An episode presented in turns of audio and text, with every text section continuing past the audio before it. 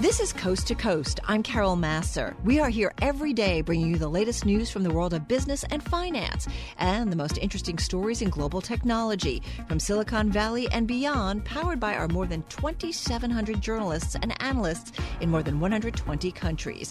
You can download Coast to Coast on iTunes, SoundCloud, or Bloomberg.com. You can also listen to our radio show weekdays at 2 p.m. Eastern only on Bloomberg Radio. We do want to bring in our next guest. Uh, interesting um, company and individual. He's outspoken when it comes to talking about the lack of diversity and inclusion, when it comes to venture capital, when it comes to technology and tech communities.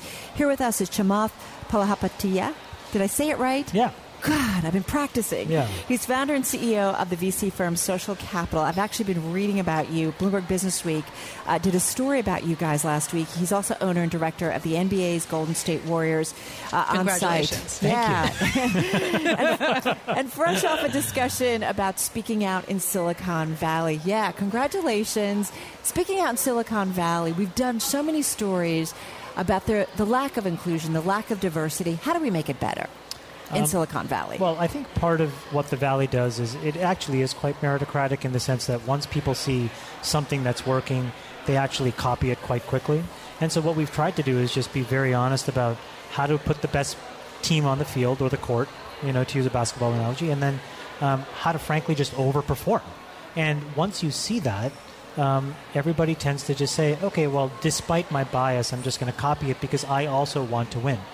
Um, and I think that's what we've been doing slowly. It's, it's the beginning. And I think, look, this is going to be a 30, 40 year decade journey, particularly to unwind a lot of calcification in our system. Like there is a lot of um, reasons to not change.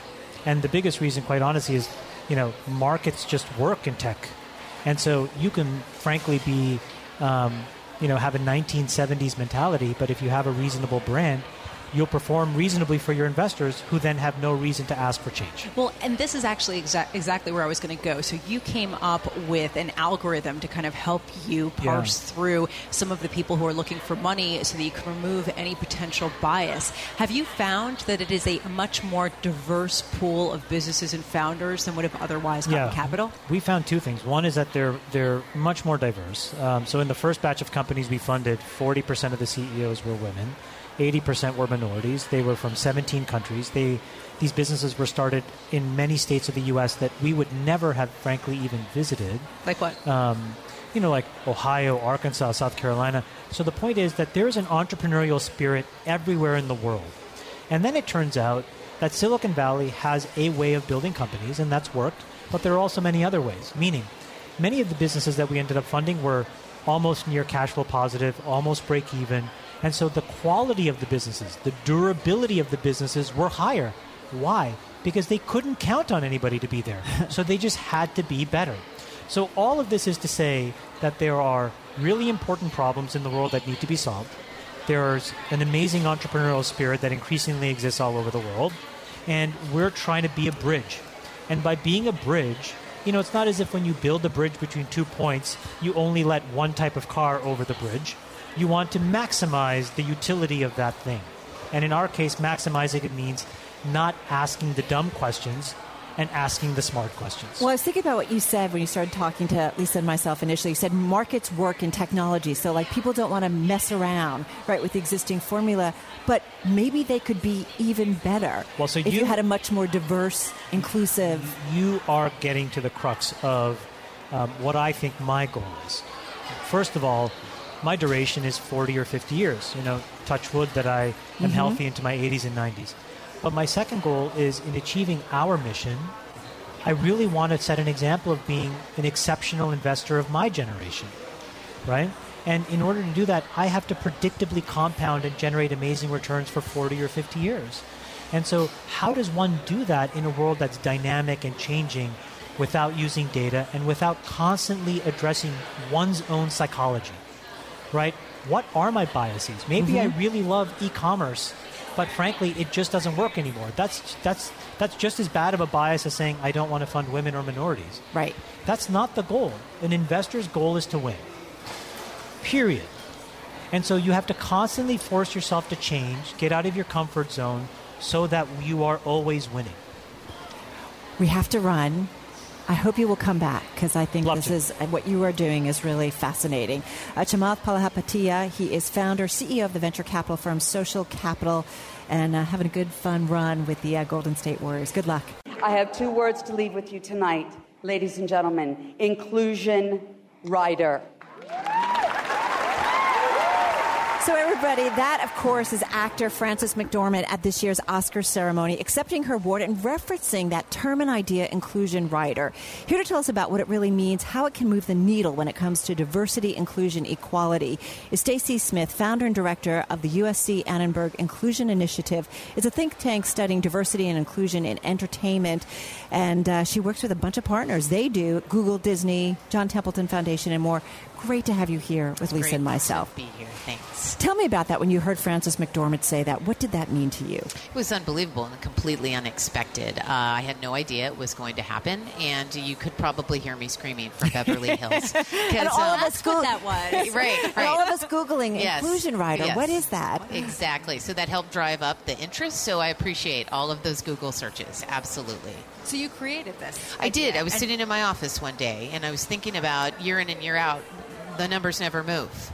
And there had to be a strategic way to, to, to figure out how to push the needle um, using the leverage of the most notable people in town. And since actors uh, care about inclusion, I just thought to myself, what would happen if they embedded it in their contract? How can we protect the First Amendment in the storytelling? But given that films feature so many characters, there has to be a way to diversify those stories without touching the sovereignty of the story. How does it work, though? Because it's not a quota you're looking It's for. absolutely not, and it's not Right. affirmative action. So we partnered with Kalpana Kotagal at Cohen Milstein, an entertainment attorney, to ensure that the language was flexible, which is really important in terms of the the uh, affirmative action argument. How it works is it's a provision in an actor's contract. There's a whole series of provisions. There's a template online at our website at the Annenberg Inclusion Initiative, and what it basically tells casting directors is that they have to slow down audition women and people of color uh, for all supporting roles in a story. If it makes sense. So if it's a historical story, they get a pass. But if it's not, that story should look like the demography of wherever the narrative is taking place. So if it's Atlanta, Georgia, it should look like Atlanta, Georgia. And if there's just straight white able bodied males, in Atlanta, Georgia, I would argue we might have a problem. So the inclusion rider Right. really causes casting directors who are often white women to slow down and rethink how they audition uh, and then who gets thrust into those roles. Have there been any movies that have used this, and have you seen the results as a result? Not yet, um, to, to the best of my knowledge, right? I mean, once the Academy Awards happened, that term went viral. We put the we open sourced the data. Um, there were three of us primarily working on on the inclusion rider. Kalpana, as I've mentioned, Fanshen Cox Giovanni from Pearl Street Films. My team, we all made a decision to open source it so that that template in that language could be used by any actor and their attorney moving forward. So, if they bring us on board for compliance to see if the provisions of the rider were actually implemented um, and used as negotiated, we would know. But if they don't, we don't know. So um, sometimes it's word of mouth. We hear about it. Uh, but I'm waiting for six to nine months to go by to see who's going to use it and then what impact it has. You know, Lisa and I talk about that there are people who go out there and say, oh, yeah, I'm going to do the right thing, blah, blah, blah, and they never do it. Right. You know, what are you finding how the conversation, how the actions have changed maybe over the last year when it comes to inclusion in Hollywood? well, the and needle's- fairness and equality. Absolutely. The needle is not moving. So let's be really clear. I mean, on screen in 11 years, no change. And Black, pa- Black Panther is one movie. Absolutely, and Disney should be commended though. It's Yeah. not just Black Panther; it's Coco. Mulan is coming. Captain Marvel with a female lead as a superhero and a female co-director behind the camera. So we're seeing steps, but until those six multinationals all set target inclusion goals, tackle the levers that are driving inequality, start hiring differently on screen and behind the camera, those need that those numbers won't move. And so while we're seeing you know, small anecdotal signs of success, we need to see more movement and folks taking a step in the right direction. Yeah, you know, when you talk about some of these movies, you think about Moana, for example, also adding to that. And they've been the most successful of all the movies. So this isn't just a matter of feeling good. It's actually like good for the bottom line. Right. Right, and we know that large budgets, uh, movies that tell compelling stories that are critically reviewed well, and when they're put in a lot of theaters, those stories are given a chance to fly. Independent of the gender or the race ethnicity of the lead character. So, you know, when you first started saying we took a look at the numbers and we wanted to make things more fair, I wasn't sure if you were going to just the demographics or whether you were talking about the pay inequality in Hollywood. Mm. Have you addressed that at all? And does this uh, sort of inclusion rider deal with that? Well, I think the inclusion rider is a tool that can start the conversation. That pay data is private data right? But there's no reason under which actors, and we've seen this already in the press, actors can start having conversation with the people that they're in in movies or television shows or, or streaming stories in and ask and have those conversations about pay and, and where salaries are being set. Because the more transparency we have, the more we can set the playing field. But right now, all of that data is private, and the onus is oftentimes on those actors to have those conversations. Do you feel like things are changing? Yes and no. Because I feel like, as a woman who's been having these conversations for many years, um, the needle, certainly in the business community, is taking a long time to change. And we still don't see a lot of women, right, in the CEO suite and so on. But do you feel like something is different this time around? Uh, like I said, yes and no. it makes me nervous. I mean, I'm, I'm optimistic. And I think what Disney has been doing um, has been notable. I think of films like Hidden Figures, yeah. right, that mm-hmm. hit it mm-hmm. out of the ballpark domestically and very strong internationally. So, in that respect, I want to say yes. But that's why the data are so important because oftentimes our thoughts are driven by these high profile examples. The number but of McKinsey has had data out there for years Absolutely. talking about put women Absolutely. in the C-suite, put them but, on the board, and your companies will do better. And yet, yeah, data doesn't move people, right? Right, right. And so we do these reports, but but what has happened in entertainment? A lot of folks haven't hit the levers that are driving inequality. Until those levers are hit, yeah. the reasons why this happens, things won't change. Well, and I think that also part of this is that in Hollywood, for example, it's not really sympathetic for somebody uh, like Jennifer Lawrence to say, "Well, I'm only making ten million dollars, whereas he's making $15 million. That doesn't resonate in the same way. Uh, but are there consequences beyond just the richest becoming richer in Hollywood. well, I think we need to standardize the entire process, right? And the one thing about that argument that was really important is that we always need to compare male to female. A lot of times people want to look back and see weren't things better in the past, and that's the wrong comparison. Male to female. So whether it's Silver Linings Playbook, American Hustle, or any other film, Jennifer Lawrence is right. She should be comparing herself to her male peer in the same position, and it should be equal independent of the level. I agree. Stacy Smith, and I don't know if we come back to you in a year, we just got about 30 seconds left here. What do you hope is happening with the inclusion rider? Uh, that it's attached to tax incentives uh, in the, the 10 most um, important states in this country for film production, and we'll see massive change within three to five years. That would be powerful. All right. is that with high conviction? Indeed. Indeed. I will be back to tell you about it. Fabulous. Amen. Stacy Smith, thank you so much for carving out some time for Absolutely. us. Absolutely. It's great to be here. Greatly appreciated. Stacy Smith, she's founder and director at the USC Annenberg Inclusion Initiative Check them out. Check them out, I should say, online and uh, really fascinating stuff. All right, you are listening to Bloomberg Markets. Carol Massar along with Lisa Abramowicz. She's got a big smile on her face. That was, that was a great conversation. Yes.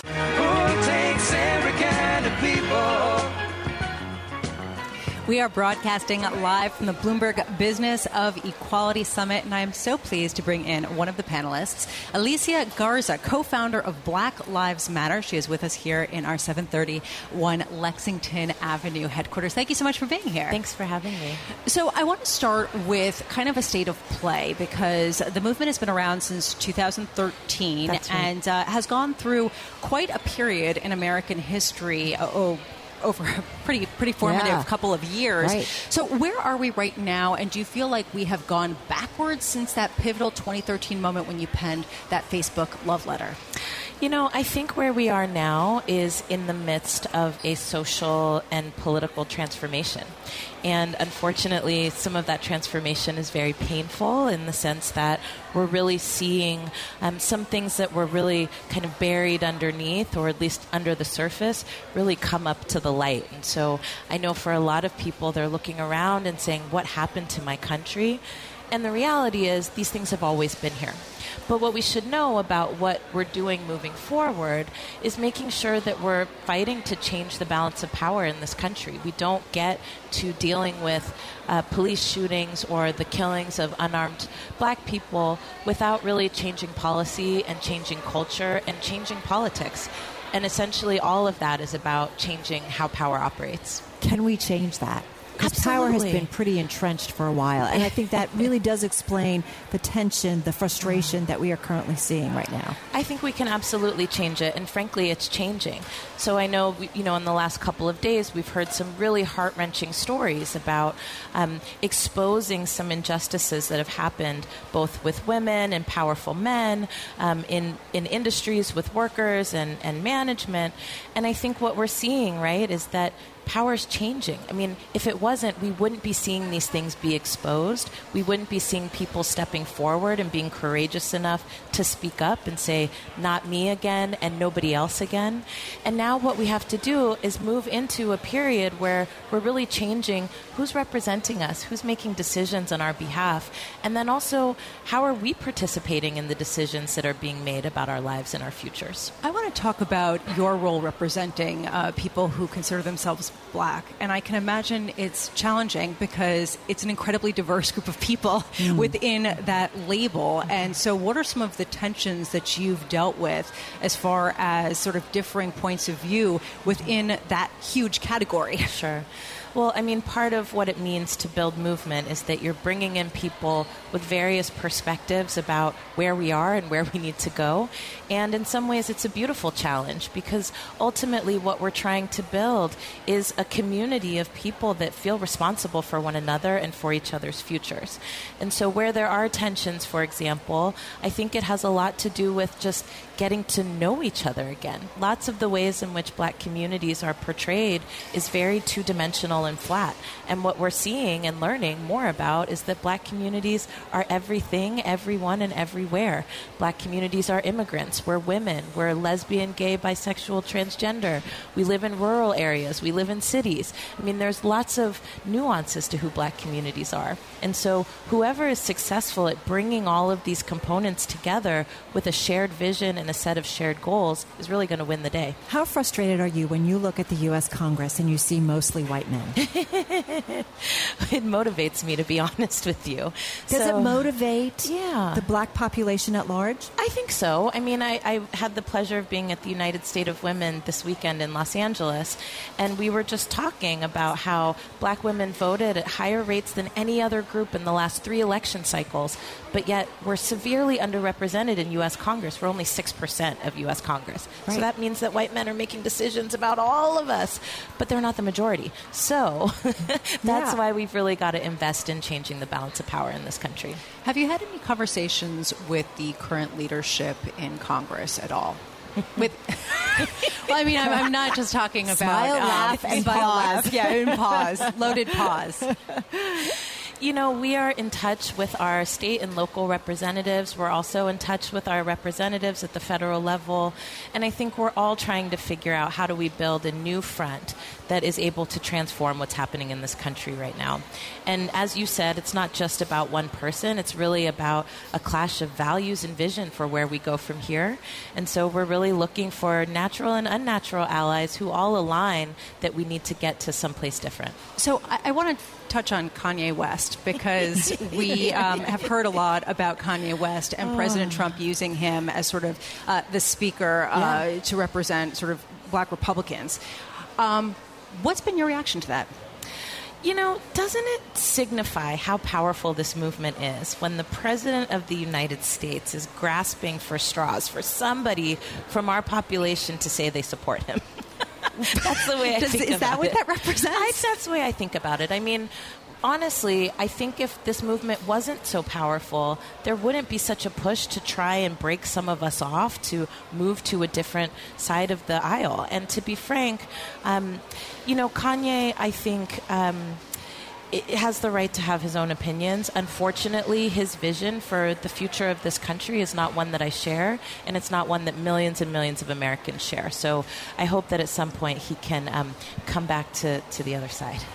If I can just for a moment, because we have about a minute left, go back to 2013 when you wrote that letter on Facebook and you ended it with Our Lives Matter, Black Lives Matter. Did you have any idea and, No. and the reaction that you got? No, I had no idea, but I can tell you I'm grateful for it every day. Um, it, it means something to me that um, so many hearts and minds have been touched in this way. And again, as I was telling you about this weekend in LA with the United State of Women, I was really moved by how many young people are involved in this movement, and it makes me feel hopeful for the future. It's really interesting. I just want to really quickly. Do you think that uh, the black population is sort of intimately connected to Democrats? Because that was sort of implied in what you were saying. I know we have uh, Just got about 25 20 seconds. I know. I'm getting dirty Uh, looks. Yes and no. Wow. Wait, you've got 15 more seconds. totally loaded. I know. Alicia, and she that gave me. was a She big answered. one. I know. I'm sorry. All right, that wait, was wait. my bad. More, To get to the more meat of yes it. or more no? Uh, depends on how the Democratic establishment moves in this period. Yeah, it's kind of a critical time, I feel like. I mean, you know, I do believe that things have to get kind of bleak and disrupted, if you will, to hopefully get to a better situation. That's right. My fingers are crossed. Yes, mine too. Good luck with um, what you're doing. Thank you so much. Great to be Amazing. here. Thanks for having me. Alicia Garza, she's co founder of Black Lives Matter on site at the Bloomberg Business of Equality Summit here with myself and Lisa Abramowicz.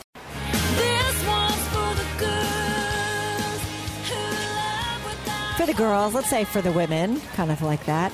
Uh, many things that have been cited over the decades about what holds women back education, access, opportunities, networks, speaking up, leaning in. There's so many things that have been uh, cited over the years. Let's talk about, though, the new myths that are holding women back. It's something she spoke about earlier at the Bloomberg Business of Equality Summit at Bloomberg headquarters here in New York. Carolyn Tastad is Group President, North America at Procter & Gamble. Thank you so much for being a part of this A event. pleasure to be here. Thanks for having me. I was curious when I saw um, the title for what you were talking about. What are the new myths that are holding women back? Because there's been so many things cited over the decades. There have been so many things cited, and as we think about the myths, the only distinction is that we have really tried to look at those things in the last 12 to 24 months that have become the narratives, the very common narratives that you hear as you talk to people. That, that often preference, well, I would love to get more women in my organization and in the C suite, But. except, but, there you go. Uh, you know, and there's one that's fairly pervasive right now, and we call it the fix the women myth. In, in that, you know, women are just lacking in some way, right? They lack confidence, they lack ambition, uh, they lack the ability to take risks. And so, if, if they would just uh, do more, be more, or change, they'd get ahead. And so, the fix the I'm women. bristling because I'm thinking. Are you bristling? Have you heard much- that before, though? I just ah. Well, I mean, on one hand, I'm, I'm bristling. On the other hand, you know, is there some truth to, uh, you know, not asking for that raise or not being confident enough to go in and say, I can do that project, so Yeah. come on. Well, let me give you an example of what happens. So here's the thing on confidence. So I, this this is going to be fun. the, the, uh, We're not there- going four minutes. We're going a half hour. Yeah, I'm sorry. There's uh, there's a lot of studies, right? There's a lot of studies that show uh, that men tend to overestimate their abilities and women tend to underestimate their abilities. Men will apply to jobs with some of the qualifications. Women will apply to jobs with all of the qualifications. Many years ago, uh, HP did a study, and they've refreshed this. And you know, if there were five job qualifications, the man applied when they had two to three qualifications. The woman applied when they had didn't apply when she had four. Okay, so you take a look at that and you go, great. The woman didn't apply when she had four. The man applied with two to three. Therefore, the woman lacks confidence. That's what this whole thing started with. Right. I know you're going with this. Maybe it's So- the man is too so confident. You could say, if even if you, you know, let's just put that aside for a minute and say, great, this is a confidence gap. We've got to lo- deal with this. But I want to know what we call the other side of it. Because we've written books about confidence gap. There are lectures given about confidence gap. Google it. You can find all kinds of articles. But let me stop and say, on this other side, do we talk about overestimation, overconfidence? Do we talk about um, inappropriately thinking about it? Whatever, whatever you want to call that, right? Right. Uh, I haven't read that book. I haven't seen that book. So again, what tends to happen is, and, and it's you know it's based in social science, right? We tend to say the definition of normal is based on what we see. Right. So if somebody applied with a two or three, this, this is just the easiest example, that's normal. So if somebody doesn't do that, that's the gap, right? So that's what's not normal. And so that's partly what created this whole narrative. So if that's the new narrative, it, many, many studies have also been done that said women are just as confident, they're just as ambitious. Right. They ask for raises as many times as men do. But it might show up differently because we do behave differently. We do. Okay, so since you are the group president of North America for Procter and Gamble, let's talk about some of the brands that you have because Sure. they are typically uh, associated with household types of chores, uh, Yep. and that gets into the divide between men and women. Also, um, Yes. hint, hint. If my husband is listening, yes, please do the dishes. Uh, so Bounty uh, or Charmin or Right. Crest or some of these Sure. sort of uh, household products. So you know, when I watch the commercials, a lot of time there times the woman is in charge of the household. How do you balance sort of the portrayal there? You know, we we think very we believe in this stuff. We believe in equality, really deeply rooted in our values. And uh, as we've thought about this, we've said, what are some of the ways that we can truly have a great impact on, on what we do? What are the ways we can uniquely impact this agenda? Well, as the world's largest advertiser, we can uniquely impact this, positively or negatively. And we want to impact it positively. Uh, and so we are, we are working, we're not perfect, but we're working very hard to be very intentional and deliberate in how we cast, in the roles that people play. It- most Swiffer ads show a man Swiffering. If you look at it, if you take a look at laundry, Tide, you'll see men and women doing laundry. You'll see multi generational households. You'll see- you know you'll see multicultural. You have to advertise to multicultural society. That's just who we are Because. I will tell you, I have a 15 year old daughter, and she'll notice, and she'll say, Absolutely. "How come they're showing the woman doing this?" And, Absolutely. and that's your future consumer. Yeah. And and she's of the ilk that is going to buy a it. product because she likes what the company's about. it's, It's, so powerful. important. It's so important. I told you, I wish we had 30 minutes. Ah, this has been fun. Thank you. come back, come back, because I feel like this is going to be a discussion that we will all be having and should be having um, for the months It's to come, and the years it's to come. important. We didn't even talk about Tide Pods. I'm just kidding. No. I'm just kidding. It's a um, very great brand. Carolyn, Not thank you. be. I use it. I've been using it for years. Grew up with it. I do as well. Carolyn Tastad, thank you so much. Thanks very much. Really appreciate it. Group President North America at P&G on site at the Bloomberg Business Equality Summit here at Bloomberg headquarters. I'm Carol Massar along with Lisa Abramowicz. I'm driving in my car. I turn on the radio. How about you let me drive? Oh, no, no, no, no. Who's gonna drive you home? Honey, please, I'll do the driving. Drive on. Excuse me, I want to drive. Just drive, baby. It's the question that drives us.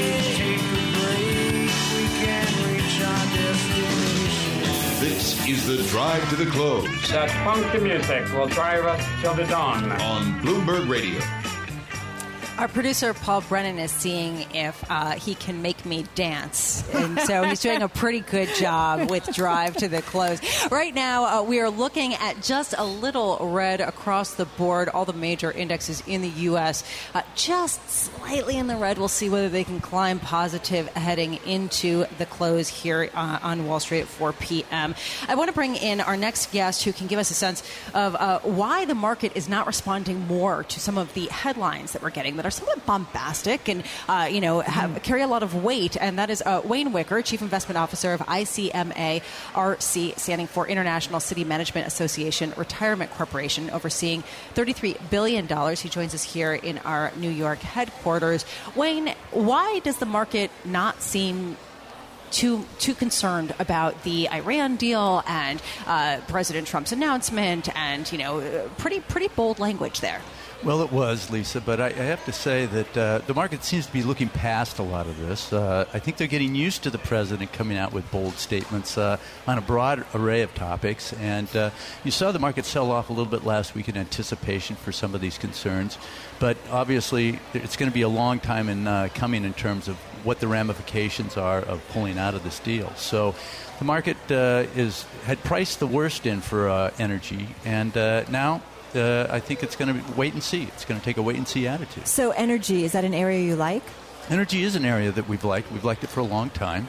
Uh, you've seen the price of uh, crude oil go from like the, the low th- low 40s or high 30s up to uh, where it is today at $69 over a period of time. That bodes well for energy companies over the long run. The major oil giants, The or major- what's the play well, here? I think that uh, uh, broadly based uh, uh, oil exposure companies as opposed to natural gas. And uh, so some of the conglomerates, uh, whether it is a Chevron or an ExxonMobil, you know, ExxonMobil hasn't uh, done well this year. It's down about 7%. But there's reasons to believe that over a long period of time for long term investors, that could be a really nice play. All right, so we, we talked about uh, President Trump and his announcement, but what we haven't talked that much about is what's been going on in Argentina, which is kind of leading the charge lower. Mhm. Uh, I just I want to turn there because we have found out today that the International Monetary Fund is in talks with Argentina to extend uh, a credit line to them to support the peso that's been absolutely falling out of bed. Is this a buying opportunity? Do you want to delve into Argentina, Wayne? So Argentina is going to be fraught with risk. I think you have to be a professional investor to really think about where there are actually values versus value traps. And uh, so in all emerging markets, we, we do find emerging markets in general uh, pretty attractive. Now, or you did before the sell off and you still do? Uh, I think that we felt over the last year uh, emerging markets have been attractive. You know, it's come under a little pressure with uh, the strength of the dollar recently, but I think bottom up, stock by stock, uh, uh, if you have somebody who is professionally managing an active fund, uh, they're going to find some great opportunities outside the United States. What are the biggest changes that you guys have made in terms of allocations over the last six months, 12 months? Yeah, so I, I think, Carol, in that area. Because you're a long term investor, you've got to think long term, and I get that. I mean, Mhm. right? We're all supposed to be long term investors, but you Mhm. still make changes, you still make, um, you know, a little tinkering, if you will, to those uh, asset allocations. Where we where we see the best opportunity to make some changes right now is on the fixed income side, and we've been over the last 12 months shortening our duration, increasing our quality, and probably don't have quite as much exposure to maybe things such as high yield or some of the lower quality credits that are out there. So uh, that means that you are sh- still selling high yield, or you just aren't buying. I think in a core portfolio, uh, you will see that we're typically reducing the duration and not going after some of those higher yielding credits. We do we do run a high yield fund, and in that particular uh, fund, we, we continue to be full on in terms of uh, the mandate. But in those areas where we have a multi sector approach, those would not be areas of emphasis for us. You know, I feel like what? Well, no, I just, you know, it's so interesting because people have been sort of cautious all year.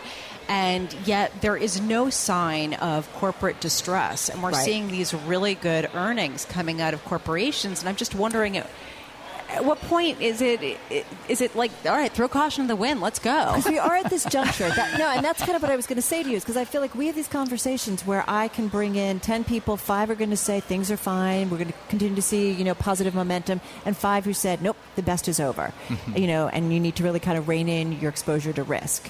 I mean, it's just an interesting market time, right? Like I just so here, Carol, I'm going to do both for you. Okay. so I'm going to tell you. you on- can't sit on the fence. on- on the fixed income side, you gotta want to be uh, a lot more cautious on, on fixed income. On the equity side, I would say that uh, people forget that we've done a lot of things on fiscal policy, both with deregulation that's going on, as well as tax cuts, and we haven't seen. We saw a really great quarter, right? We're just getting done with the first quarter that was really great. I would say on the equity side, we're still. Uh, uh, not to the end of uh, what I would consider to be that 10 year bull market that we've had. So, on the equity side of things, I, I still feel like investors are going to be a little bit scared out uh, over the summertime with midterm elections. But as we get into the second half of this year, history would suggest equities ought to be okay. There's a myth uh, that, or Rick Rieder of uh, BlackRock said that there was a myth that the uh, tax cuts wouldn't necessarily uh, add to the economy that much. He said this is a myth and that will have a much greater effect on the economy just in 20 seconds. Do you agree with him? I totally agree with that, and I don't think you're going to see the impact of that until 2019. 2019. All right. We'll have to keep. Uh, we'll see. We'll see what happens. Mhm. You might have to get off the fence though a little bit. well, no, it's, Yeah, it's actually yeah. no, it's actually an important point because Yeah. it's sort of the barbell approach, Yeah. right? Taking off risk in uh, the fixed income side and keeping things in dry Exposure powder the- uh, while taking risk on the equity side.